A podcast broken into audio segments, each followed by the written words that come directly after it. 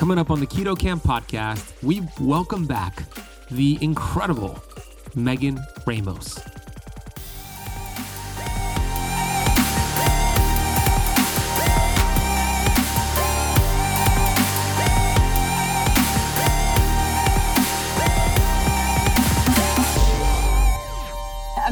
There's like a government mandate that you must buy an entire tank of fuel every day or they're going to throw you in jail. I, we don't live in that type of society. Maybe we do in some parts, but but you work from home like I do.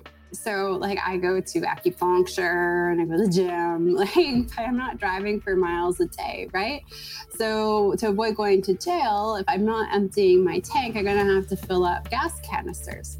Eventually, they fill up my car, my garage, my house, my backyard, and everything becomes this toxic load because I'm constantly having to fuel when I don't need fuel. And that's what we're doing, especially with our like what we're eating and how often we're eating. Like we wake up, we eat, we go to work, we have a donut, we have a coffee break in the morning, lunch. Like it's nonstop, it's chaotic, right? You're buying like three full tanks of fuel a day and you're barely driving your body at all. So of course you're going to store it. And then you've got so much fuel tanks, so many fat cells at the brim, like you are just a toxic hazardous zone.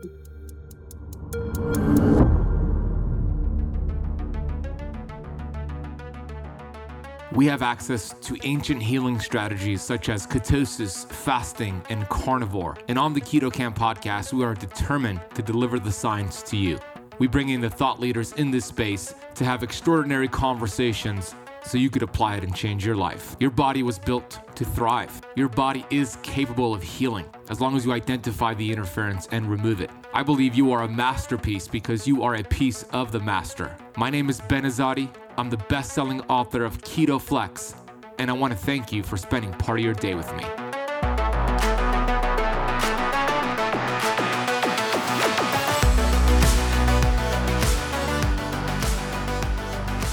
Hey, Keto Camper, Ben Azadi here, the host of the Keto Camp podcast. I hope you're having the best day ever, and I want to thank you personally for showing up and pressing play with all the options out there whether this is your first time on the Keto Camp podcast, welcome. We're so excited to have you here. Or you're returning from a previous episode, thank you so much for coming back. Today's episode is a fantastic conversation with Megan Ramos. Now, I've had Megan on the show before, maybe three or four times over the years. Uh, if you haven't listened to those, go back into the catalog and listen to those conversations. They were phenomenal. Today is also a phenomenal conversation with Megan. We start the conversation around the two culprits behind insulin resistance and type 2 diabetes. We know that there are people out there who think that insulin resistance and diabetes is a genetic problem, but it's not. There are two main contributors to why somebody develops insulin resistance and how that turns into type 2 diabetes. She's, going to unpack those two culprits. And once you understand that, you remove that interference the body heals. Pretty cool. We'll talk about carbohydrates and how that just adds fuel to the fire of this problem. She's going to break down the role of glucose, insulin, protein, the different role of different carbs, and the benefits of a ketogenic diet, low carb diet for insulin resistance and type 2 diabetes. We will talk about how the body stores fat. And of course, she gives some brilliant analogies that she has gotten from the wonderful Dr. Jason Fung. We talk about insulin and why insulin is not necessarily a bad hormone, it just has a bad PR team, and why it's actually important once you get metabolically healthy to spike insulin from time to time. So we'll unpack how hormones or how the hormone insulin creates these hormonal shifts in a negative way when it's called too often and how to call it out the right way. We'll talk about the difference between men and women when it comes to keto and fasting. We'll get into some fasting myths. We're going to bust a lot of fasting myths out there, some false studies and misconceptions about fasting that's really going to empower you and equip you with the knowledge and the research and the steps to master fasting the right way. She'll give some really cool schedules, fasting schedules for you to use. One of my biggest takeaways was from a, uh, what she shared, because I get a lot of questions about loose skin. How do I prevent loose skin from the weight I want to lose, or how do I tighten loose skin from the weight loss I just had? and she'll break down a routine with a 36 hour water fast to prevent the loose skin, to really reverse insulin resistance, and also skin tags and other skin issues that you might be having. Then we'll talk about 20 to 24 hour fasts. We'll talk about different protocols. She also does a Q&A at the end with some great questions as well. Uh, supplements, tea, can you drink that during a fast? Can you take that during the fast? We'll address a lot of the most commonly asked fasting questions. Before we bring on Megan, I want to get to today's Apple Podcast rating and review of the day. This one comes from GRH, five star review titled The Best. Here is what GRH wrote I love, love the Keto Camp podcast. I can tell that Ben cares about people's health and well being. Not only does he share excellent professional, groundbreaking experts in nutrition and physical health, Ben offers great pathways and advice for quality mental and well being health. I love the fact that every podcast gives relevant information that can be implemented day one. I implement a new technique or skill after each podcast. This podcast is everything. Thanks, Ben. Carolyn. Carolyn, thank you. You're awesome. I appreciate you for leaving that review. I love you right back. And I appreciate you so much for showing up and pressing play and for taking the time to leave that rating and review. If you haven't left the show a rating and review, please do so. Maybe I will read yours on the next episode and give you a nice little shout out and some love. You know, Megan Ramos, you're about to hear from her in a, in a, minute, but she works closely with Dr. Jason Fung, the legend, the father of biohacking, the father of fasting. And we're bringing on Dr. Jason Fung during our seven day keto challenge coming up on April 10th. This is a seven day free challenge. Dr. Jason Fung is a featured speaker. So is Dr. Boz and Dr. Ken Berry and myself. And we have some other special guests I'm not going to announce yet. We're also giving away over $20,000 in free prizes. We've upped the ante to 20,000 plus dollars in free prizes. You're going to win Keto Mojos, exogenous ketone, supplements, beef sticks, books, and a year membership to my Keto Camp Academy. We'll give that away as well. All you need to do to get registered for this free challenge is go over to ketocampchallenge.com and register your free spot. We'll drop that link in the podcast notes. If you have registered for a previous challenge we've done before, you are required to re register for this one because this is a new one taking place on April 10th. So head over to ketocampchallenge.com. Okay, here's Megan. Megan Ramos is a clinical researcher from Canada. She now lives in the United States in California, and she joined Dr. Fung and his colleagues as a research student with a keen interest in preventative medicine when she was just 15 years old. She's a world leading expert on therapeutic fasting and low carbohydrate diets and has guided over 10,000 people worldwide. She has amazing books that you could find on Amazon. I saw Megan has a new book coming out as well, Fasting for Women. I saw that today. That's super cool. And without further ado, here is the wonderful, the beautiful, the incredible Megan Ramos. hey, Ben. Thanks for the introduction. You're very welcome. Thanks for being here today. How are you? I'm good. Thank you. How are you doing? I am even better now that you joined us. Thank you so much. Uh, I know it's earlier for you out in California and it's a weekend. So thank you for being so committed. Oh, no, we've been trapped under a monsoon rain for like 30 days now. That's what I hear, which is rare for California, huh? yeah, they're not locals are not too um, sure what to do about it. I'm from Toronto, so I'm used to weird weather at this time of the year. But yeah, I don't I don't know how many days are going on now, so I'm not going anywhere. yeah, well, you're here with us today. We're gonna have a great time. I want to focus the conversation on two metabolic conditions that are just everywhere, and not just in America, but all over the world which is insulin resistance and type 2 diabetes, and why it's not a lifelong sentence. And you've done such incredible work and research on helping people understand how this develops and how it does not just develop in a day, a month, or a year. It takes many, many years, and how we could stop putting fires to the flame or putting more extra wood to the fire and actually start reversing this now. Or if you are full on insulin resistant or type 2 diabetic, there is promise. There is hope that you could actually reverse this and get this in the right direction. So, I would like to ask you the first question is how does insulin resistance actually develop? What are the root causes of this developing? And then how does that lead to type 2 diabetes? Yeah, sure. So there are several different ways that we can develop type 2 diabetes. Probably the biggest culprits that we face in modern society are, uh, are surrounding our eating habits and stress levels. So when it comes to eating habits, there's actually sort of two really frustrating causes of insulin resistance. One of them, and what I'm sure so many people here today are familiar with, is you know just eating the refined and processed sugars and fats and you know, when you go to a restaurant for a quote unquote real food meal, they give you like half a plate of starch and like this little tiny, you know, bit of non-starch um, with some some animal protein.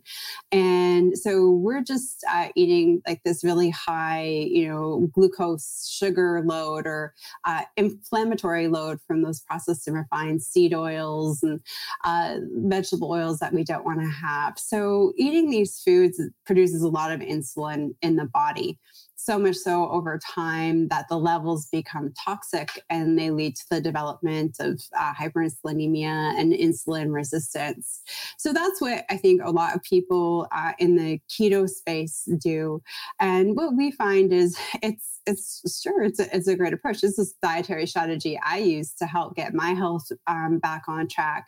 But what we often see is, you know, people they'll lose 50 of that 80 pounds, but they can't lose the last 30 yeah. or their hemoglobin A1C, that diabetic you know, blood marker that doctors in the Western world fixate on in, the, in their blood test results, you know, they'll get it down from nine, you know, to like 5.8. But why can't they get it to 4.8? You know, you really want to sort of be uh, less than 5.2 to be out of that you know risky zone there. So a lot of people come and they'll say hey you know now with the popularity of the lower carbon ketogenic diet so it's great. But people will just say hey am i just so broken? Like i can't make it the last three miles you know and is this as good as it gets for me? And that's where the second cause of insulin resistance from our nutritional perspective comes from is the meal frequency and people just eating often all day long. Every time we eat, we are going to cause our insulin levels to go up a bit. So if you're snacking and you're grazing for hours every day, you're constantly filling up your system with drops of insulin, some bigger drops, some smaller drops, depending on what it is that you're eating. And at the end of the day, that adds up to a lot. It's like when you think that you, you don't sit there and spend an hour on your phone at once, but you check it periodically throughout the day. And then you get that alarming message at the end of the week that you spend five mm-hmm. hours a day on your phone. Great analogy. Yeah. it builds up, it, it adds up. And that's what we see being, you know, a really big culprit and driver of insulin resistance. And, you know, when I first started fasting when I was sick, my grandmother with dementia was like the only advocate I had in my family. Everyone else I was losing my mind. Mm-hmm. And, you know, she said, we, we didn't perhaps maybe eat the best food growing up, but she said, you know, we ate three times a day and that was it. No snacks. Like your father wasn't allowed to have a snack before dinner, he'd ruin his appetite. And he wasn't allowed to have a snack before bed. And that meant he didn't eat enough at dinner. And we sure as heck didn't send him to school with pails of treats and a nonstop supply of food. And so, you know, things have definitely changed. And we've definitely seen the correlation, you know, between those uh, lifestyle changes when it came to eating habits and meal timing with type 2 diabetes.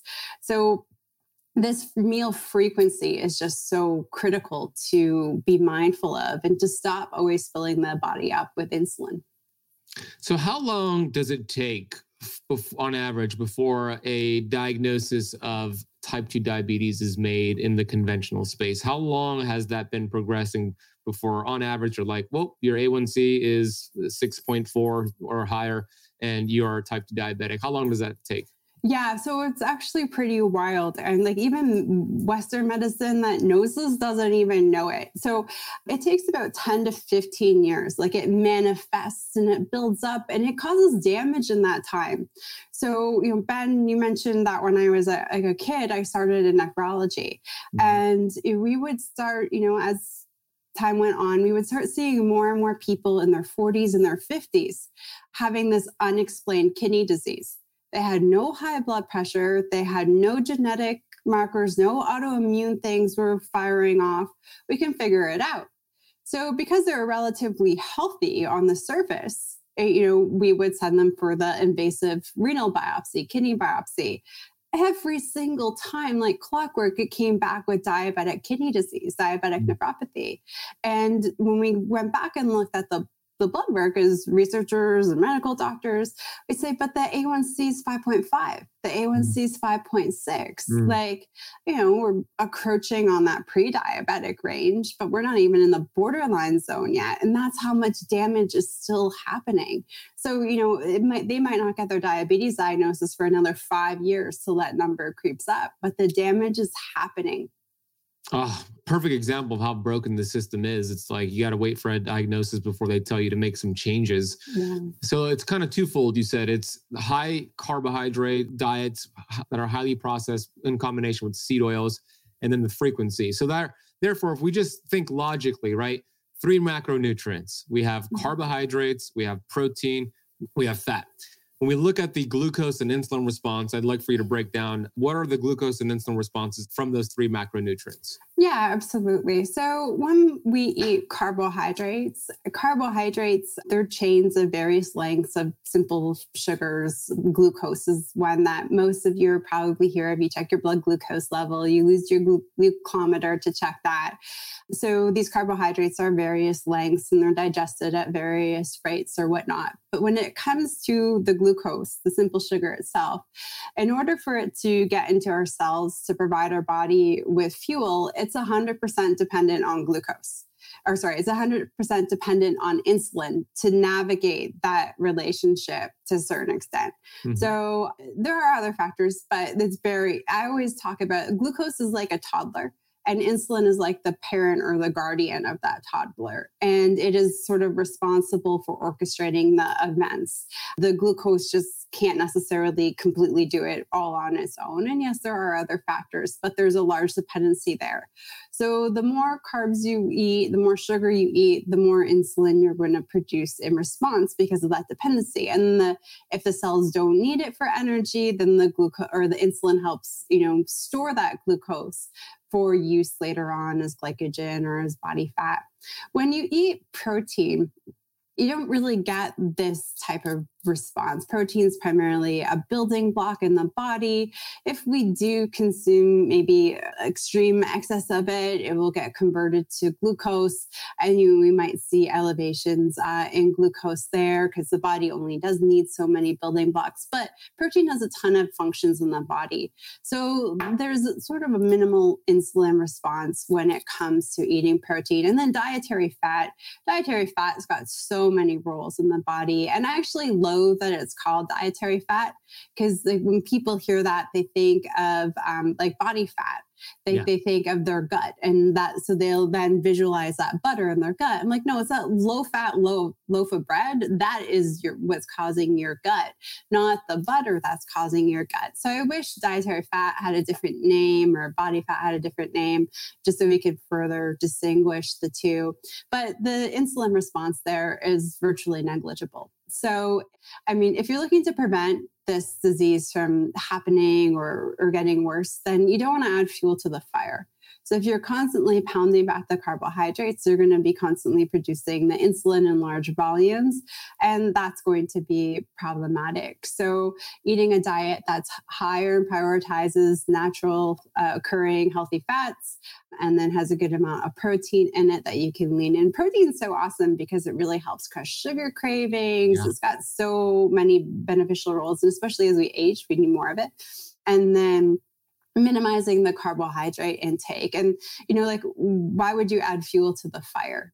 So eating a, like a ketogenic diet or a variation of a low carbohydrate diet really helps minimize adding fuel to the fire if you have the disease or it can help prevent it in the long term great breakdown of the three macronutrients. So Just understanding that alone, it makes sense why uh, low carb ketogenic approach can actually lower glucose and insulin levels. I love the comparison of glucose being the child, uh, you said, and insulin being the parent. Is that what you said? Yeah, great analogy. And when we look at the standard American diet and compare that to what the human body is designed to use as fuel, I know that there's about uh, optimal levels of sugar in the bloodstream. The entire bloodstream is about one teaspoon, right? Mm-hmm. Which is about 80 milligrams per deciliters if you're checking your blood sugar. That would be an optimal rate. The liver could store about 100 to 120 grams of uh, glucose, and then the muscle, depending on how much muscle you have, about 400 grams. Mm-hmm. So that's just kind of an average, but it changes depending on you know how much muscle you have, how big you are, et cetera. But let's say that is the average, and then we look at what the average American is eating, right? We think about an acai bowl. A lot of people say, oh, I, am healthy. I have my acai bowl for breakfast. I have the stats right here 117 grams of sugar in an acai bowl, 16 ounces of orange juice. It's, it's a fruit, right? Uh, 52 grams of sugar. And then, you know, can of soda is nine teaspoons of sugar as well. So you can think about what's happening here when we're flooding the body of glucose. Insulin's job, one of the jobs of insulin is to take that, that parent of insulin, to take the kid of glucose to the cells for energy. But then what happens when those cells get full? What happens next, Megan? Well, then your body has to store it for fat. Um, my colleague Jason loves to use the analogy of a wallet versus a bank. Yeah. Your wallet mm. can only store so much cash. It has a, a limited capacity, whereas the bank, you know, theoretically has an unlimited capacity. I, I don't have copious quantities of cash, but I assume Bill Gates has his money in a bank. So. well, it's a great analogy. I always give that analogy too that Jason has, Dr. Fung has given. So it's like, yeah, the, the benefit of using your wallet, your your mm. uh, glycogen store is easy access, right? It's yeah. like easy to put cash in, take cash, cash out, burn glucose, use glucose. The drawback is, like you said, limited storage capacity. And then a bank safe, it's like the drawback of using a bank safe is that it'll take longer to get to. You got to drive to the yeah. bank, wait in line. But then the benefit is like you have almost unlimited storage capacity in the form of your oh, body fat that's like yeah exactly that. And then like going to the bank to take out cash it's a huge pain. Um, yep. so trying to access that uh, you know stored energy in your fat and is a huge pain. Uh, and then the fat cells accumulate other stuff which isn't cool or good for your health and you know can cause stress on the body as you start to burn fat. So it's hugely annoying you know keep a good amount of cash in your wallet for easy access minimize the number of times you have to go go to the bank to withdraw. So, you know, when we're constantly eating these carbs, our wallet can't is at capacity all of the time. So we are just constantly going and dumping money into the bank. I like using the analogy too of a gas tank. And I know I live in America now, but I still do everything in liters. I've yet to convert to, to the system. But imagine there's like a government mandate that you must buy an entire tank of fuel every day or they're going to throw you in jail. I, we don't live in that type of society. Maybe we do in some parts, but but you work from home like I do so like I go to acupuncture and I go to the gym. Like I'm not driving for miles a day, right? So to avoid going to jail, if I'm not emptying my tank, I'm gonna have to fill up gas canisters. Eventually they fill up my car, my garage, my house, my backyard, and everything becomes this toxic load because I'm constantly having to fuel when I don't need fuel. And that's what we're doing, especially with our like what we're eating and how often we're eating. Like we wake up, we eat, we go to work, we have a donut, we have a coffee break in the morning, lunch. Like it's nonstop, it's chaotic, right? You're buying like three full tanks of fuel a day and you're barely driving your body at all. So, of course, you're going to store it. And then you've got so much fuel tanks, so many fat cells at the brim, like you are just a toxic, hazardous zone. Hey, when was the last time you bit into a juicy burger or a perfectly cooked steak and thought to yourself, this is the best thing I've ever tasted? If it's been a while, it's probably because most meat products are conventionally raised, which not only affects the flavor profile, but significantly diminishes the beneficial nutrients and minerals. And believe it or not, even products that are labeled as grass fed or ethically raised to make you think they're high quality are often finished on grain or in factory farms, which is why I am so excited to share something with you today that will not only help you avoid the hormones, antibiotics, and pesticide residues that diminish the taste of conventionally raised meat, but could also save you nearly $1,000 over the next year on your grocery bill. And the best part? This may be the best tasting thing you've had in a long time. So, what the heck am I talking about? I'm talking about Wild Pastures Meat Delivery. They provide the highest quality meats from small, regenerative, family run farms here in the United States that prioritize sustainability and animal welfare. Their beef is 100% grass fed. Their pork and poultry are pasture raised, something you won't find anywhere in the grocery store, resulting in meats that are not only healthier for you, but also better for the environment. One of the reasons why me and my fiance Natasha loves wild pastures is that we can opt out out of supporting harmful conventional farming practices and instead support small family-run farms without spending a fortune. And the convenience doesn't stop there. They offer delivery straight to your door so you can enjoy delicious, high quality meats without even leaving your house. No matter where you are in the lower 48 states, Wild Pastures has got you covered. Not only is this the most convenient way to get your meat products, but Wild Pasture meats are better for you nutritionally and they're higher in the total nutrients, phytonutrients, antioxidants, key fatty acids, vitamins, minerals, proteins, and amino acids. And today, for keto campers, for a limited time, you can get 20% off every box plus free shipping for life and $15 off your first box. This is a crazy deal, and I hope you take advantage of it. So make the switch to Wild Pastures today and save nearly $1,000 on your grocery bill while feeling healthier and enjoying the best tasting meats of your life. All you need to do is go to the link in the podcast notes down below. Everything is already applied. All you got to do is click that link, customize your order, and you'll have some delicious, healthy tasting meats very soon. Head to the podcast notes down below, click the link, enjoy your wild pastures. Okay, let's get right back to this episode. So you mentioned uh, the A1C might not even change for many, many years. Meanwhile, there could be kidney damage, there could be insulin resistance being developed.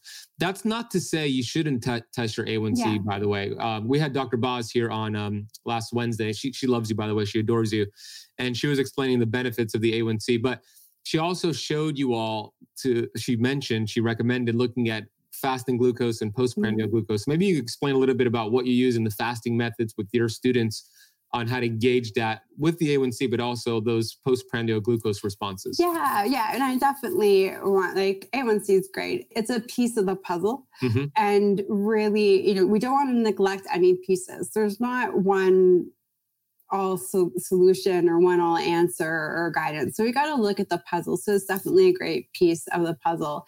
You know, just sort of at the most basic level, we like checking someone's glucose when they first wake up um, or within uh, um, you know the first 90 minutes of them waking up just to sort of see what that glucose response is. We get you know a surge of cortisol first thing in the morning. That also affects the glucose. And we just want to see okay how high does it get? How bad does it get? In the morning time people with excess with diabetic related issues, they'll start to see uh, elevations in their morning blood sugar level that start to creep outside of the normal range. And that is a big red flag. So we like to check that. We like to check sort of a baseline. So before they have anything to eat, they sit down and have a meal and then track it, you know, an hour later and two hours later, just to sort of see what their glucose response is.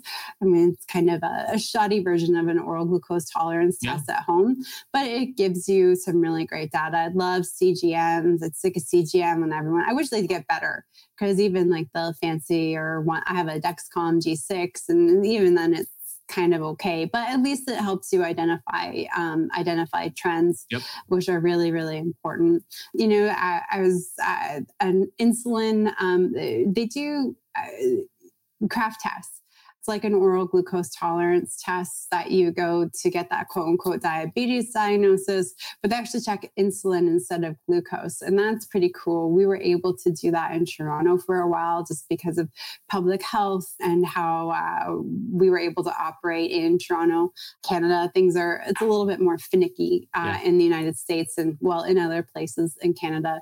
But that's a cool gold standard, you know, kind of strategy or, or one of them. So really just looking at that glucose response to, to food, I think is important. So important. What are your thoughts on a getting a fasting insulin done? I love a fasting insulin. The only thing is it's a little volatile. So we had this problem in Toronto.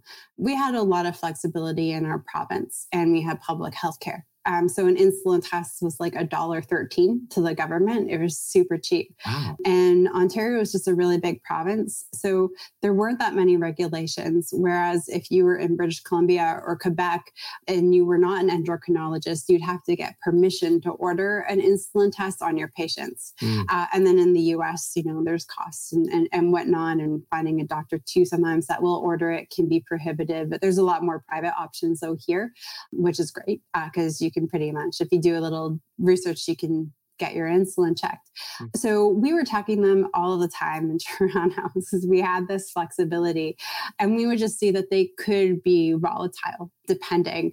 Uh, one day I got rear-ended on the way to work. My car wasn't that damaged, but then my tire blew. oh, I was like two hours late. The clinic was so annoyed they had to reschedule my patients. It was a disaster. So I said, you know, just for kicks, I want to test my fasting insulin because now my patients have been canceled, might as well. And my insulin was quite elevated compared to where it usually sits at that moment. And then the next day I checked it after a good night of sleep and processing the, the hectic day before, and it was back down to usual. So we would see these bizarre fluctuations, but we were just checking it too often. So most people are checking it not as often. You know, we love if a person can get it done every three months when they're trying to go through the recovery. And doing it at that frequency, you should usually see it trend downwards. Yeah. The problem is the reference range in this country and in my home country is just such garbage. Mm-hmm. It's just you want to be at that very low and you definitely in the United States you want to be below 5 and mm-hmm. even you know like 3 and 2 is okay. You know that idea sometimes people ask hey is it too low? Like I you know um, my last one was like 2.12 and the thing is if I were to eat carbohydrates, it would go up. So I have that ability, unlike a type 1 diabetic, who, if they were to sit down and eat an entire potato with nothing else, their insulin would not um, be able to go up. So that's really sort of the biggest difference. So if you know that that's not a problem for you and you're eating a, a low carb ketogenic diet and you're fasting and your insulin is sort of in this, you know, lower end of the range that functional medicine dictates is optimal, then, you know, the, I get the reason why I'm sharing this is because every day someone asks me, my daughter, my doctor now thinks I have type one diabetes. Um, so insulin. Yeah, yeah. And, and, it's like two. Like uh, it's yeah. it's really kind of crazy. I have a okay. First clarifying thing here is you mentioned when you had you got into a car accident, you were late to work. There was stress, so it was mental emotional stress. What's the mechan- What's the mechanism there that drove insulin up? I know cortisol went up for you glucose followed cortisol, did insulin mm-hmm bump up yeah. because of that? So stress hormone cortisol, it's produced by adrenal glands to help us deal with the stress. I mean, the body's trying to do us a favor by producing it, but to to your point, it has this hormonal cascade of things that we do not really want to happen, or we want to minimize the frequency at these stressful events, right? Or the severity of it. So the cortisol then causes the body to produce insulin. We get a glucose response too as part of that stress response response, which, you know, promotes insulin. So everything that's happening, the whole hormonal domino effect shoots off production of insulin within the body.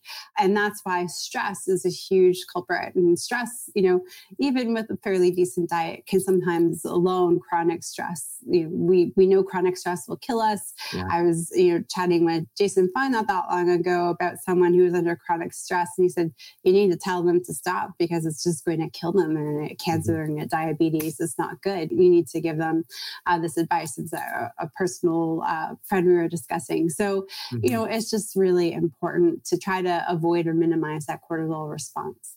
So, what's the difference between that mental, emotional cortisol response and actually exercise? Because we see the same thing mm-hmm. in a way. When you exercise, you have a CGM on, or you check your glucose, glucose mm-hmm. goes up and then back down what's the difference in those two responses? Yeah people say the same thing with fasting too because like the mm-hmm. like people say isn't fasting just like extreme calorie restriction? No it's not. In calorie restriction your metabolism just slows down to meet your caloric intake and it you know cuts off cognitive function cardiovascular respiratory reproductive function. That's why people on low carbohydrate diets feel like garbage. But when you're fasting you actually have this nervous system response. And this for me is kind of like the the golden nugget thing that I like to throw at people when I say, hey, isn't it just the same but more intense? No, you're actually activating the sympathetic nervous system, that flight or fight nervous system. And then people panic because they associate that with stress.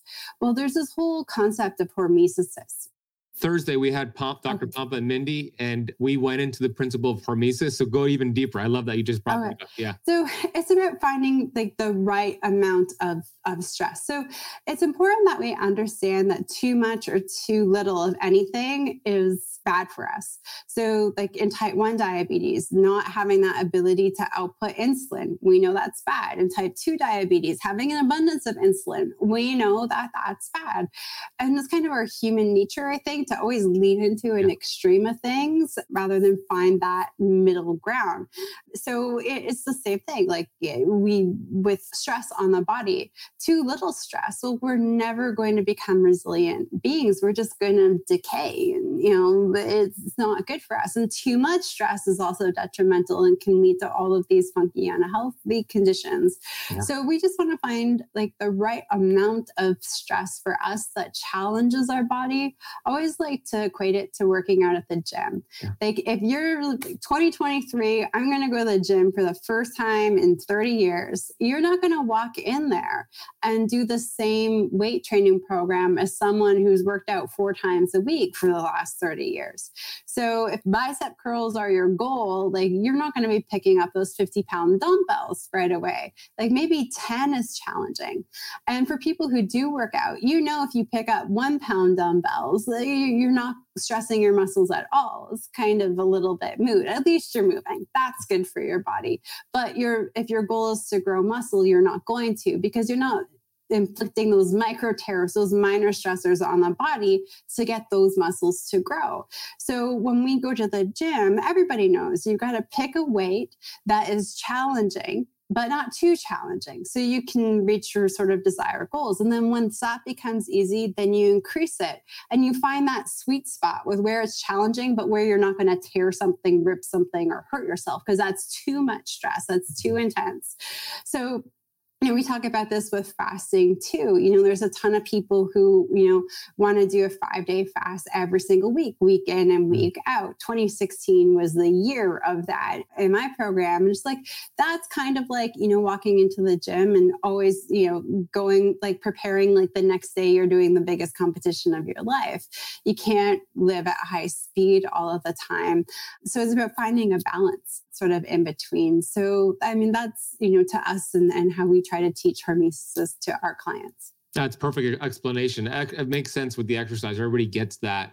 Stress is only bad when you don't adapt to it, right? And you want to mm-hmm. find the right amount of stress that you could adapt to, which includes fasting. Fasting is a stress and if your body adapts to that stress, it's so wonderful what could take place. It harnesses the innate intelligence. But if you are too aggressive with your fasting, like doing a five day water fast every week, too much for your body to adapt. Now that hormetic curve drops and benefiting. Yeah.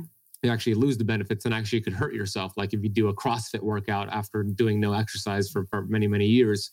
So great explanation there. We'll get a little bit more into fasting in a second, but just to close the, the landing plane on the conversation on insulin, and you mentioned some doctors will see like an insulin of a fasting insulin of like 2.1 or 2.0, and they'll think, oh, you might be type 1 diabetic. At that point, would you suggest, or what are your thoughts on also getting a C peptide done? And maybe you could explain what a C peptide is and if there's any value in looking at that as well. Yeah, so C peptides are manufactured by beta cells. And beta cells are the insulin producing cells in our, our pancreas. They're largely responsible for insulin production. So the idea is if we measure C peptides in your blood serum, that it will give us an indicator of how many you know, functioning beta cells that you have. But there's caveats with this too that I find with insulin levels. People who follow ketogenic diet, who are fasting regularly, they have low insulin demands. So their beta cells are not flushing out tons of C peptides for us to measure. So they also tend to fall at the lower end of the normal reference range, which then causes some doctors to panic as well. And we've checked, we would always check fasting insulin and C peptides every single time. I like doing it at baseline so we could get more of an indicator of the pancreas and its flexibility. How over functioning it is it? Is it bogged down with so much fat it can't function? Or hey, mm-hmm. you know, are we looking at latent onset type 1 diabetes here because they've just burned the heck out of their pancreas from, you know, causing it to produce so much insulin over the years, which we do see sometimes. So it's good at baseline. It's good to follow along with, with fasting insulin too, but we do see that trend. So, you know, the idea is if you do decide to go and, you know, eat that whole potato on its own, you will see those C peptides go up, just like you'll see the insulin levels go up as well. But I think it's a great test to check at baseline. It's a great test to check periodically. Every now and then we get someone who's in our community and not uh, in our coaching program and they're they're really just kind of struggling with those blood sugar levels and we'll say okay you know take have a meal have some you know starch at that meal and then go get your c peptides and fasting insulin checked and let's just see you know how much it's producing you know hour uh, after you eat those foods or uh, one to two hours after you eat those foods. And sometimes it doesn't go up at all but the sugar stays alarmingly high for hours. Mm. and that's an indicator that okay maybe there's more latent onset stuff or maybe some more autoimmune stuff that's manifesting later on in life that we need to take a look at. But then if the person eats that starch and all of their numbers go up then you know hey you know the the pancreas is um, in working order. So we don't need to, our diet and lifestyle is not hindering us. And that's what we found through our clinical chronic checking of these values. Yeah, and you've checked a lot. I mean, tens yeah. and tens of thousands of patients over the years. Uh, the last thing on insulin before we transition to fasting is insulin has an important role, right? It's not it's not bad unless it's called all the time. So is there a problem with chronically low levels of insulin? Meaning somebody who's never having carbs they years of ketosis years of low carb and they have chronically low levels of insulin can that be problematic so, I mean, it's an interesting question. Insulin does have variety of roles within the body.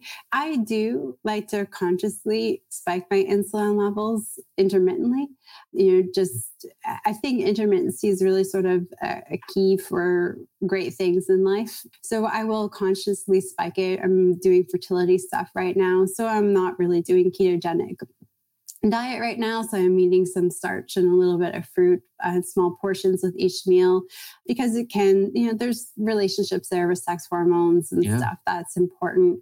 So it really sort of, I found for men that we've worked with that longer term keto doesn't necessarily seem to be as problematic, but most people inadvertently spike their insulin levels um, because of the state of society and our relationship with foods, our brain knows that the food gives us a dopamine response. So most men do.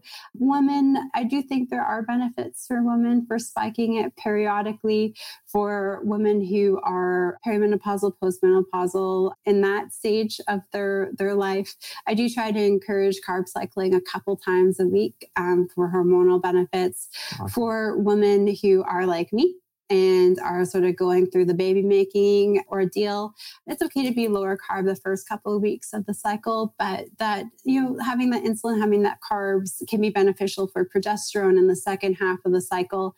And progesterone is really what's key for keeping, you know, your endometrial lining. Um, but estrogen and progesterone are both very important, but progesterone is really the nourishment that helps you know make that embryo stick. So with mm-hmm. younger women who are maybe combating pcos while they're trying to do fertility at the same time then we sort of have these two week cycles where we try to spike it lesser in the first half and a little bit not necessarily spike keep it a little bit more constant and elevated in the second half well said. Yeah, completely agree. You know, that's the whole principle behind Keto Flex, is right? Mm-hmm. Intentionally flexing out, which Megan does. And it's important to do that. We have so many brilliant people in the keto space, low carb space, and it's okay if we don't agree, right? Sometimes mm-hmm. that happens. But when I interview people like um, Dr. Benjamin Bikman, you're familiar with his work, Megan? Yeah. yeah. Love him, incredible human being, so smart he believes in like long-term ketosis and, and not really flexing out. But I asked him the question, I'm like, do you ever flex out? Like, are there times where in your life you have ice cream or you have this with your kids? And he says, yeah, sometimes, you know, at family events, I'll do that. So like to your point, most people are flexing out, whether it's intentionally or not. And there is a benefit to that. Men can get away with a little bit more hmm. strict, rigorous ketosis. Women have to go with their hormonal cycle, like you mentioned but there is a time and place to do it and carbs are not evil. We just want to work on the metabolism first. So there is some you know due diligence in the beginning to work that metabolism up to a point where you actually could process those carbs like megan is doing in a healthy way. So that's an important point because insulin is important for these hormonal conversions. It's important for building progesterone. It's i've also seen in, in men megan those men who do keto for long term whether it's like a year or, or longer I see their sex hormone binding globulin go up, their testosterone drops a little bit, yeah. and sometimes their TSH goes up, so their their thyroid gets a little wonky. And so I'm not a big believer of uh, anything that's too extreme. I've kind of gone into nutrient genomics testing with people just to help them kind of evolve their diet. I truly think intermittency is the key for everything in life.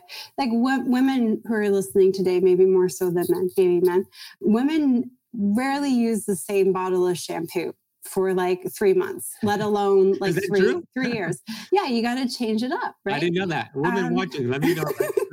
and our skincare regimens, right, ladies? Like when the seasons change, we have to adjust our huh. skincare regimens. I, I moved from Toronto to California, totally different coast. I geek out over like natural skincare, but I geek out over like optimizing my skin, and I, I had to change things up because it you know affects it, and so it's it just kind of like you know, we talk about sometimes the fasting method, rolling your diet with the season to create a bit more right. variability yeah. being so important. So intermittencies in general, very beneficial to us all. Actually, to Ben's point, we have this one gentleman and I have his permission to share. I never share without asking for permission. And there's always these interesting cases. So I usually preemptively ask. But he was like so strict carnivore for about five years. Wow. And now we're showing symptoms of type 1 diabetes, wow. like pancreatic burnout, type 1 diabetes, late in onset, not necessarily so much autoimmune. And he's gone through the gamut of genetic testing and this and that because he's got these resources that are great. And just like you said, sex binding, globulin hormone up, testosterone, it's just kind of like a hot mess. And he was just like, no, no, carnivore is the way, carnivore is the way, zero carbs is the way, mm. like zero, like zero insulin production is the way, you know, and it's just, we tend to have always taken a, a, bit more of a moderate, intermittent approach with nutrition in addition to fasting. And now it's just trying to reintroduce that. And I hear so many people they start like really super strict keto or like a carnivore. I think it's great to cycle through this stuff. Um, absolutely. And then they just think it is all that they need to do. And i can i did this and i ended up you know really affecting my thyroid my adrenal function. My endometrial lining went mm. super thin because the you know the progesterone everything was just a little bit out of balance. And i started to feel like garbage you know three years down the road. So it's being inter intermittent with it has been really helpful. Um, and I, I see this with people time, especially women. But, you know, if you start keto, it's great. One of the things I love about your program and, you know, is that they're like, you've got to introduce it down the path. Once that healing starts to happen, you've got to do that keto flex. And, you know, sometimes people really struggle. So I'll recommend some nutrient nutrient genomic testing. I'm not saying that right. Nutrigenomics. Um, nutrigenomics. I am like um, I'm totally hormone space brain right now. but, uh, You're doing great. Those for other reasons, but um, it, it, just kind of helps, you know, guide people to where you know it's not as bad as it used to be. It used to be not so great, but the testing I think is kind of cool nowadays. And it helps show people that, okay, maybe we need to change things and, and there's a roadmap, you know, yeah. here to help. Yeah, it gives you some clues, which is great. You know, of course, epigenetics rules, but this kind of gives you clues on what you should mm-hmm. lean to uh, for the yeah. epigenetics. If you watch any of my videos on social media, you always see me with glasses on. And I always get the question hey, why are you wearing those glasses? These are called blue light blocking glasses, and I wear them to protect my brain and my focus. You see, we are bombarded with stimulation, especially with junk light from your computer screen, your phone, fluorescent lights, and the brain has to filter that out. These glasses, what they do is they filter out those lights for you so your brain does not have to do the work. I equate this to having a web browser open with 100 tabs. If you had 100 tabs open on your computer, that computer is going to run slow. But if you were able to eliminate 99 of those 100 tabs and now you just have one tab open, that computer will function better. This is the same thing with your brain. So there's different types of blue light blocking glasses. There are computer glasses that you would wear during the day when working with screens and under artificial light. There are light sensitivity glasses that you would also wear during the day with screens and artificial light. And then you have the blue light blocking glasses, which I wear at night, two to three hours before I go to bed, which promotes hormone health, helps your body produce melatonin, and aids in better sleep. My go to is from Bon Charge. They have the science to back it up. They look super cool. The glasses come in non prescription, prescription, and reading options. Glasses for every need. Bon Charge also has other amazing products such as low blue light bulbs, red light therapy devices, EMF slash 5G protection, and 100% blackout sleep mask that I take with me when I travel all the time. The greatest thing about them, all backed up by science. They gave Keto Kamp podcast listeners a 15% off coupon code. All you need to do is head over to boncharge.com slash keto kamp and use the coupon code keto kamp at checkout, no space in between, to get 15% off your entire order. We'll drop that link down below along with the coupon code. Go check them out and let's get back to this episode. All right, fasting. We both love fasting. It's such an incredible tool. Nothing new about it. You and Dr. Fung are like the pioneers for fasting. You were preaching it, you were teaching it, you were leading it before it got to where it is today. Now we live in a world where most people have heard about fasting. It's easier to post on social media without being attacked. So thank you for that, um, making it popular.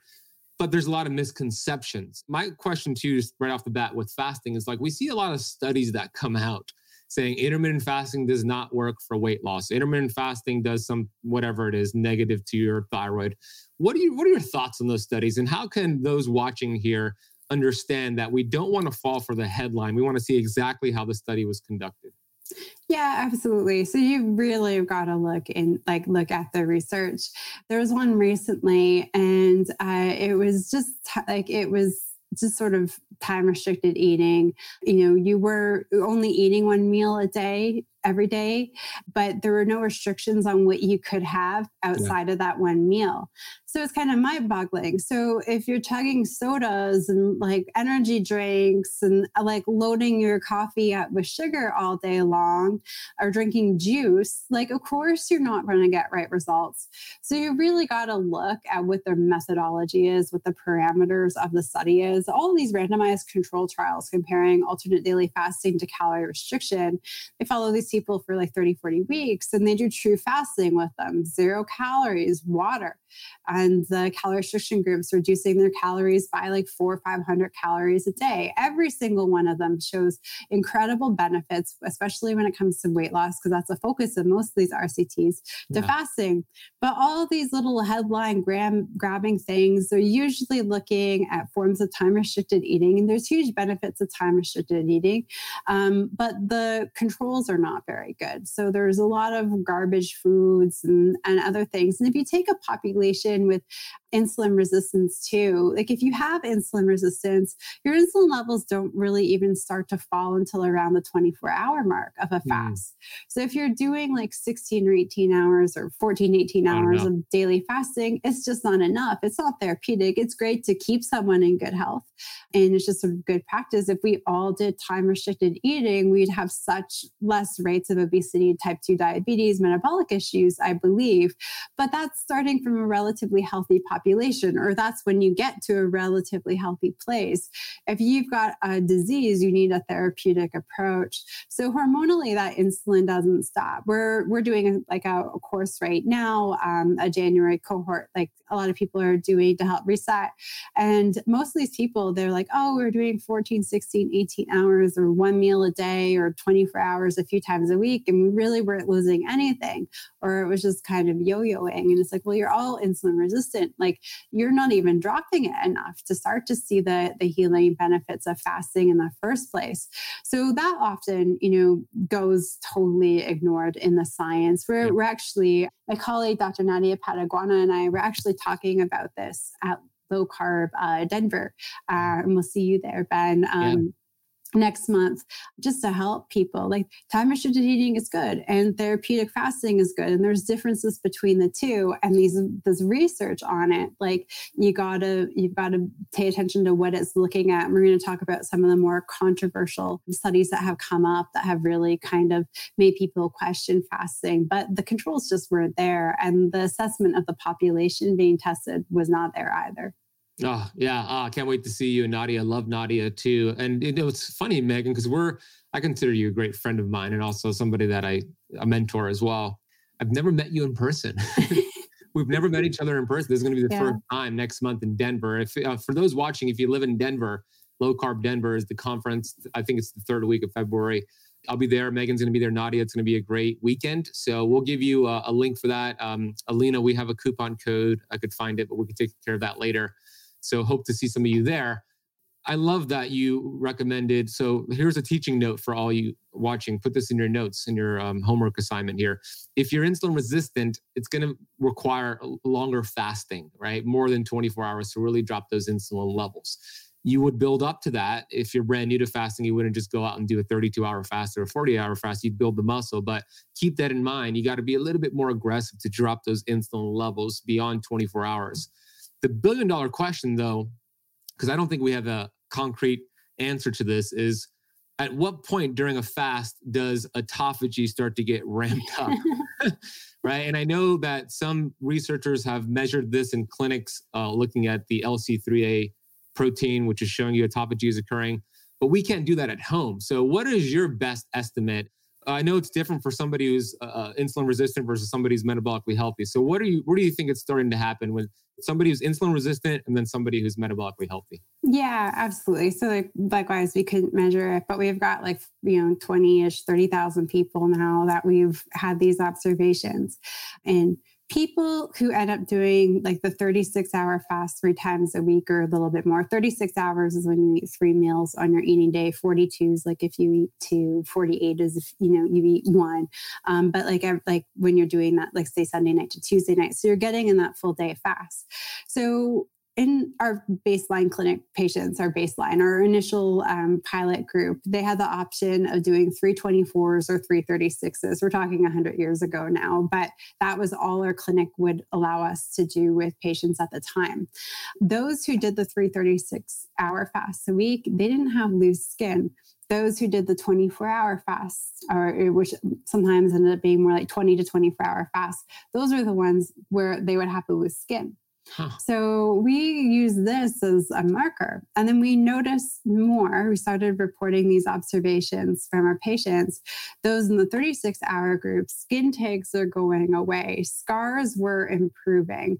These other observational signs that autophagy is actually occurring in these patients, that was not happening in the 24 hour less group. Hmm. People who really stuck to that, you know, sort of one meal a day, three times a week protocol, they are the ones that ended up needing sort of skin removal surgery if they reached a certain amount of weight loss over time. The other ones didn't.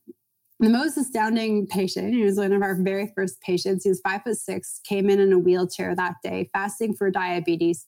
He was in rough shape from a car accident several years ago, needed to lose weight, needed to get off the insulin so he could lose weight to help, so he could hopefully improve his mobility.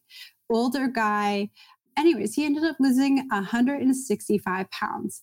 This man religiously fasted three times a week for 36 hours. Wow. He was a, just a, a robotic saint, you know, with it and did his great TRE. like the compliance was like unreal. So, I mean, he's older. You know, at a point he was walking with a cane, which was super cool after some of the weight loss. But he said to us one day, he said, Dr. Fung, Megan, like, why don't I have loose skin? He's like, I'm old, I'm immobile, I'm in rough shape. It mm-hmm. doesn't make sense. He's like, I've, I've heard the stories. I know Megan's lost 80 pounds, but Megan, like at the time, I was like 28, right? So you think everything's possible for 20 year olds. So, you know, I get why she did it. She's in her 20s and why she doesn't have loose skin. And she must be a, a maniac at the gym and that must melt away skin. Like that, that was his thought, like it is for so many people. And Jason and I just looked at each other and we're like, like, so that's just what we found. So when someone, you know, who's been doing more 24s, who's a little bit more concerned about the loose skin, we push it to the longer fast. And then when we're working with people who that is a goal for them to happen, and we know that they have insulin resistance, we do sort of start with a minimum of the 36 hour protocol. So if they're trying to achieve autophagy concurrently with tackling insulin related issues, uh, and it's amazing. Like every now and then a woman will show up on the other side of the screen and start to pull down her pants. And I'm a little bit caught off guard. But they want to show me that, hey, you know, I had kids so 30 cool. years ago and my wow. C-section scar is gone. Wow. Um, so that's what we tend to drive people with. I know Jason really doesn't believe that from his looking at everything that in the insulin resistant population, it doesn't even start you know till after that 24 hour mark so wow. whenever we get these individuals in we try to do it and clinically what he's saying we do see it observa- observationally that's uh, so interesting. Okay, that's for somebody who's metabolically challenged a little bit. What about somebody like like me? When do you yeah. think?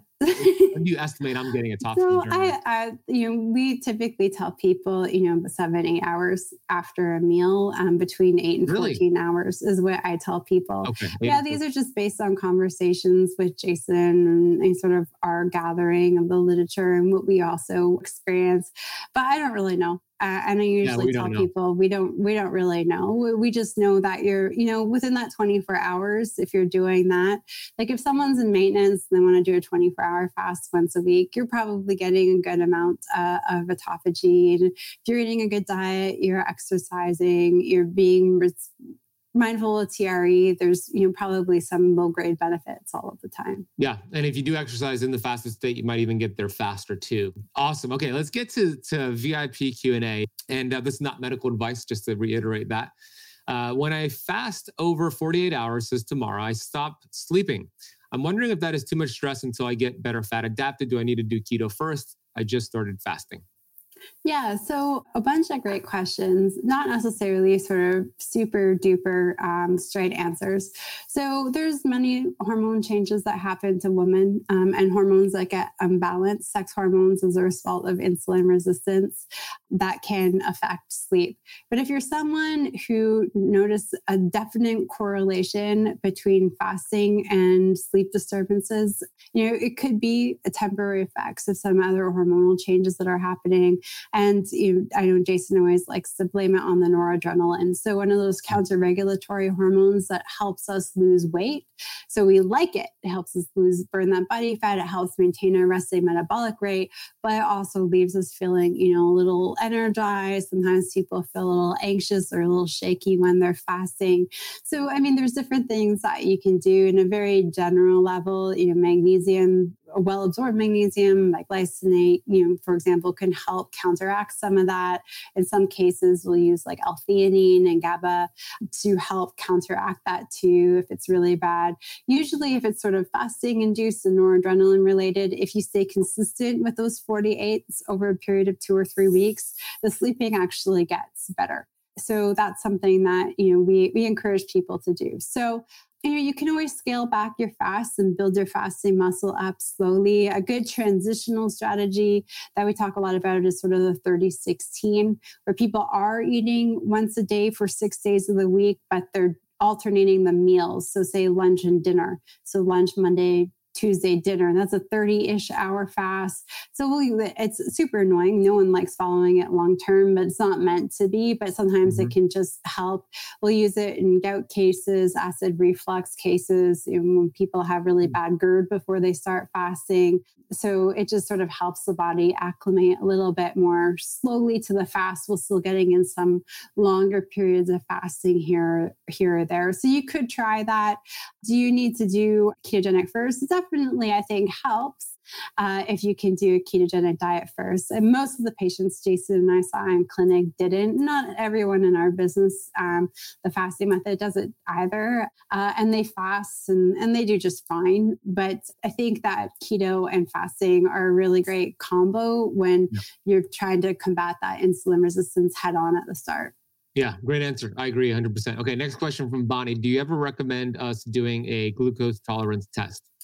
Um, it's, it's, interesting. I know. So the stuff that they make you drink is like this orange syrup garbage from heck that like oh, none cola, right? Yeah, none of you would ever want to drink it. Like even a lot of people I'm immersed with right now are, are doing the pregnancy thing, um, and they're like totally. They're like, we do not want to put that in our body with a baby in it. Like, are you kidding me? Um, so how do I talk my my doctors out of this?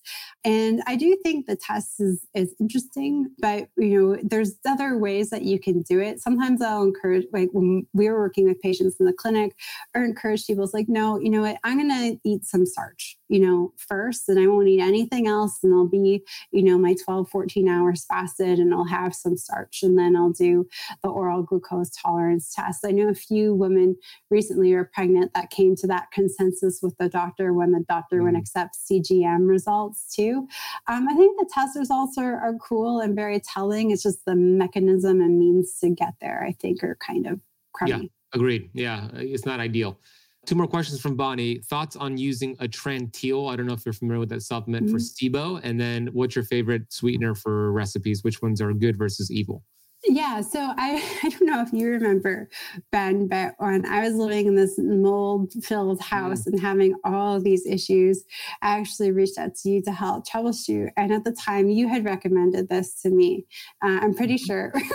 yeah, it was. Yeah. Uh, and it was super helpful. I mean, of course, removing myself from that environment was like the most helpful thing, yes. but it definitely helped. I mean, when you got a house in a, in a city like Toronto, it's not super easy just to pick up and, and move. It's like living in San Francisco or New York City. So it's financially stressful. So it, it was really, really helpful. And since I've learned about it from you, I've recommended it to so many people to help them with SIBO. Or I've learned from our community since we started talking about it that a lot of people have been using it now for quite some time and have noticed some really great benefits. In terms of if you need a sweetener for a recipe, which one is the least of the evils? I'm not I'm actually, I don't know where Ben sits on this. So I'm more of a fan of natural things and things that are more minimally minimally processed. So even with my diabetic community, I'll typically recommend like honey and pure maple syrup. So like Manuka honey, for example, or pure maple syrup if they need it for something. Or I know like sometimes people like to have like protein pancakes here and there. And put a drop or two of pure maple syrup in a cup of butter and you know use that to pour over those um, those protein pancakes. So i'm more of a fan of those. I'm not really opposed to monk fruit too if people need it um, periodically. I've just seen so much gastrointestinal distress that really drives people off track when using sugar alcohols and yeah. uh, things like stevia. And it's just like kind of a, a poor nightmare because they get they end up going into the sinkhole with it with distress and then eating helps but not eating like the cravings are for the wrong things. And it just ends up being kind of a bit of a nightmare. And i don't notice that as much with monk fruit. And yeah again i i don't actually find that there's too much of an insulin response with pure maple syrup either. So maybe that that's just my Canadian um, supporting that. But your Canadian bias there. That's good. Uh, and if you're using like honey or uh, maple syrup, you're not overdoing it. You're just giving it enough to give you that sweetness, that, that mild sweetness. Yeah. Next question is Can you clarify on the 36 hour fast for GERD? Yeah. So if you have GERD, fasting can sometimes make it worse before it makes it better, but it does get better. So it can absolutely help with GERD. So when someone presents themselves to me with GERD, we just go low and slow with the fasting scale. You know, if someone shows up without GERD and they want to jump into doing the first fast ever being 48, we usually kind of test the waters and see how the first one maybe goes and talk about pivot plans if it's not going so well, you know, 18 hours into it, what they can do. But with GERD, we don't tend to do that. It can act up. It's one of those sort of rare times too, where people want to come off as much medication as possible. I was mm-hmm. actually talking to someone in our community about this. Maybe for a few weeks, you still want to lean into it and then start to test the waters without it. You know, of course, you know, seek your doctor's um, guidance on this. We found it can just make a bit of an easier transition to fasting. Then you can fast without pain, without it increasing your GERD. Uh, you're feeling better. You're eating now without experiencing it. You never need those medications again, and you can focus on your healing. And then that's the optimal goal. Usually takes about four to six weeks. Um, so go low and slow with the fasting. Some natural things people sometimes say they help, sometimes they say they don't, like the raw filtered apple cider vinegar and mm-hmm. lemon juice. We'll typically shy a little bit more away from broth and focus on like salty water or different forms of sodium um, during this time because we find that broth can sometimes sort of exacerbate it too. So, you know, we're really just by that six week mark, our goal is for the person to be able to fast and eat with ease for however long that they want to fast for too, and you know, have things like broth if they want to have it as well. Fantastic tips. Okay, a couple more questions, one here and then one on the community tab. So the final question here is from Bonnie. Do you, do you recommend any pancreatic digestive enzymes for keto dieting for those with a faulty gallbladder? Um, sometimes people do find benefits from ox bile. Um, sometimes mm-hmm. people will take like betaine HCl and pepsin. Um, I definitely think there's a time and a place for for those situations. You know, if people lost their gallbladders, you know, like 20 years ago and they're digesting things just fine, you know, I don't think there's a need to go out and on in a bunch of stuff. But if you're struggling or it's a more present or recent health issues, sometimes I do find that they give people um, benefits. Me too. Yeah, me too. Okay, a couple more here because I know Megan's got to go soon. Michelle Stone, can, I can easily accomplish 12 to 14 hours of fasting overnight, etc. Shall I increase that gradually or just jump up to a 24 hour fast as a starting point? Yeah, so when you have GERD or reflux, it's good to take a slow and gradual approach with fasting. But uh, most people, you know, can sort of jump into those therapeutic fasting protocols just fine. When you're new to fasting and you've got a lot of insulin resistance, you're going to see that insulin fall really dramatically at the start, and you're going to be at risk for more water loss. So just be diligent about the electrolytes. I know a lot of people want to do water fasting in the world and take water and salt, but if the, you know, if you're at that sort of, you know, intense insulin resistance phase of your healing and you're going to jump in into doing some of the longer therapeutic fasts, you are going to be losing electrolytes. It's going to be hard to sort of supplement with salty water. There's so much, so much you can take. So it might be worthwhile give showing yourself some grace for a couple weeks and leaning into things like broth and sugar-free pickle juice. People seem to really not want to use fasting aids, but there's a time and a place yeah. for them. And I think that's one of the times of the place. So I, usually with people I work with, if that's their goal is to jump into something very therapeutic off the bat, then I'll, you know, really encourage them for two weeks, meet me halfway here, have, you know, at least one cup of broth or something a day. So we're able to maintain this. I don't want you to like quote unquote strain your fasting muscle. Great. And Michelle, you're in the academy, so we could coach you on that. Uh, Jay says, Does Megan believe in black coffee, tea, or plain carbonated water like San Pellegrino during uh, will it elevate insulin? What does Dr. Fung tell his patients about consuming this during their fasting window? Yeah, so Dr. Fung is a huge fan of tea. Uh, years ago, he wanted us to make tea. You know, I think when it comes to tea and coffee, you have to sort of be mindful about your body's own sort of cortisol response to that caffeine. Mm-hmm. You know, sometimes people drink coffee, feel great, suppresses their appetite for other hours caffeine doesn't always serve everybody in that fashion. I am definitely one of those people. So I have had a, a more difficult divorce from caffeine than I did from my first husband. Uh, so it, it's it's intense, but it's just not you know not good for me or or my system. So I think you know it's about 50-50 in my clinical observations. Sometimes people find it to be a great fasting aid, sometimes they don't. We are more fans of herbal teas, but not mm-hmm. doing anything to excess. Mint tea is a phenomenal appetite suppressant. Peppermint, spearmint, whatever mint you want to have. Ginger tea can really help settle this tummy too. Dandelion tea yeah. is great support for the liver. Nettle leaf tea for glucose. So we, I have a whole cupboard of herbal teas that I now lean into rather than the caffeinated ones so much. And then, yeah, I, I try to use a rule of three. You keep it to three a day. Don't, you know, guzzle 900 cups of dandelion root tea a day. They mm. do have therapeutic properties. Yeah. So be mindful of them. And carbonated water, Jason loves as a appetite yep. suppressant. I think it's a phenomenal one too, especially if you got those tummy gurgles. It can really shut the tummy up. Yeah, wonderful. Last question, and then I know you got to go.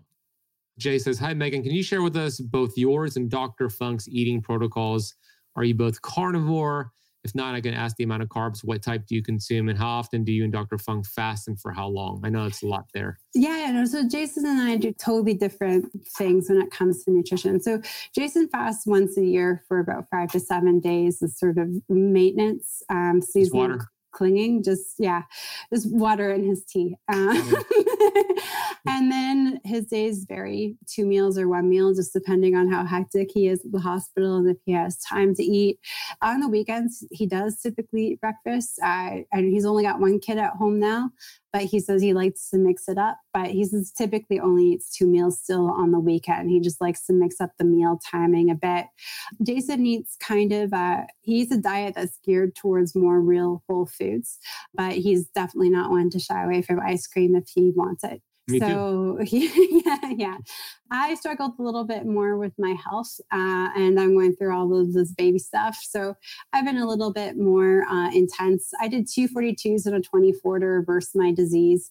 Since then, I follow more of a protocol like Jason's, where I do either two meal or one meal. I've let the my work life kind of dictate how that happens. If I, my wedding was kind of disastrous. I got married earlier on in my journey and I got married at Disney. So, um, at, at one of the resorts at Disney. So it was super stressful and I ended up caving into all those Disney things. So even though I had done a lot of great help I, for a month, I did some therapeutic fasting afterwards. Um, so, anyways, two meals and one meal is sort of the standard. Four times a year, though, I do an extended fast. I travel a lot more than Jason and I tend to eat out a lot more than Jason. Right now, I've been in like this baby making thing for a while. So I've been doing 14, uh, 14 to 16 hours of fasting a day, depending on where I am in the hormonal universe. So it's been very different. I tend to, you know, be a little bit more um, particular with my with my diet, although I do have a weakness for really good Napolitano pizza, and so I'll probably have two or three pizzas a year. Um, I tend to carb cycle more with root vegetables, or when I mm. have starches on a regular basis, um, like right now trying to get my progesterone to be super peppy. I'm having more root vegetables in my in my diet and my routine but i'm more i guess paleo yeah. minded. Peppy uh peppy progesterone uh, do, you, do you have time for one more cancer question do you have yeah. to go okay. no i got time. Okay um debbie says can someone be in stage four cancer and they have months to live and have success using fasting? Is there a point where it's too late is a really, really sort of tough question to answer. Yeah. Um, we have worked with a lot of cancer patients. Jason wrote the cancer code. It is never the sole tool or sole mechanism for helping someone overcome cancer, but it is a tool that is intended to be used with other tools we've had people that have had pretty grim prognoses and are doing really well. I had a, wow. this young guy I work with was given six months right after his wedding. He's now been cancer free for five years. His wife's actually pregnant, and they didn't have to use the sperm that he banked before chemo and radiation because his testosterone's good. So, so there are these miracle ish kind of stories um, that do happen. But I'll tell you, it, with that gentleman, um, fasting was just one of the many tools that he was using for that time. So I generally don't think being mindful about me- meal timing and food quality um, is harmful for anybody. So that's just uh, something I would, you know, keep in mind and you know make sure you're you know working with your healthcare team to see if it's yeah. a good fit for you. Yeah, that's amazing. Megan, where's the best place for everybody to go check you out? Yeah, so you can head over to thefastingmethod.com or I'm for the first time in my entire life going to do my own social media. So I'm going to start doing that in February. And you can find me at um, Megan at J Ramos, M E G A N J Ramos. So I just uh, been infinitely frustrated and want to get my own voice out there a little less manipulated. Absolutely. I love that you're doing that. You mm-hmm. also have your podcast, Fasting oh, Method yeah. podcast. We've got a Fasting Method podcast, which is cool. We've got, there's three of us that host it, and we really try to keep it on fasting and, and behavior strategies as well. Yeah, we'll drop links for all of Megan's work. We'll send you an email with that, but we'll also put it in the live stream chat. Uh, Megan, thank you so much for coming on here on a Saturday. I'm so grateful for you. You're just incredible. I can't wait to finally give you a big hug in Denver next month. And uh, just thank you so much for today. Yeah, no problem. Thanks everyone for listening. Happy fasting. And Ben, I look forward to seeing you soon.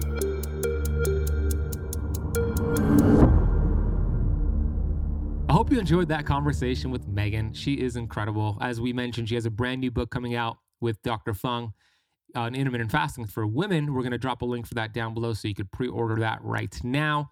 Go follow her on social media. Go listen to her podcast. Go check out the fasting method. We'll drop all of those resources down below. If you want to join Dr. Fung, myself, Dr. Ken Berry, Dr. Boz, and other special guests for our seven day free keto challenge, head over to ketokampchallenge.com. Please consider leaving the show a rating and review. Share this episode with somebody you know who has insulin resistance or type 2 diabetes. If you want to watch the video format of today's interview and all interviews, that could be found on our YouTube channel, which is youtube.com slash keto kamp. Thanks, Keto Kamper, for spending part of your day with Megan and myself. I'll see you on the next episode.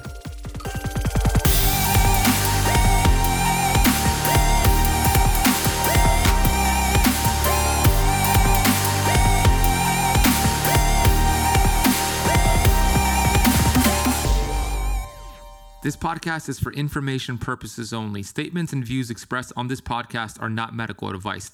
This podcast, including Ben Azadi, disclaim responsibility from any possible adverse effects from the use of information contained herein. Opinions of guests are their own, and this podcast does not accept responsibility of statements made by guests. This podcast does not make any representations or warranties about guest qualifications or credibility. Individuals on this podcast may have a direct or non direct interest in products or services referred to herein.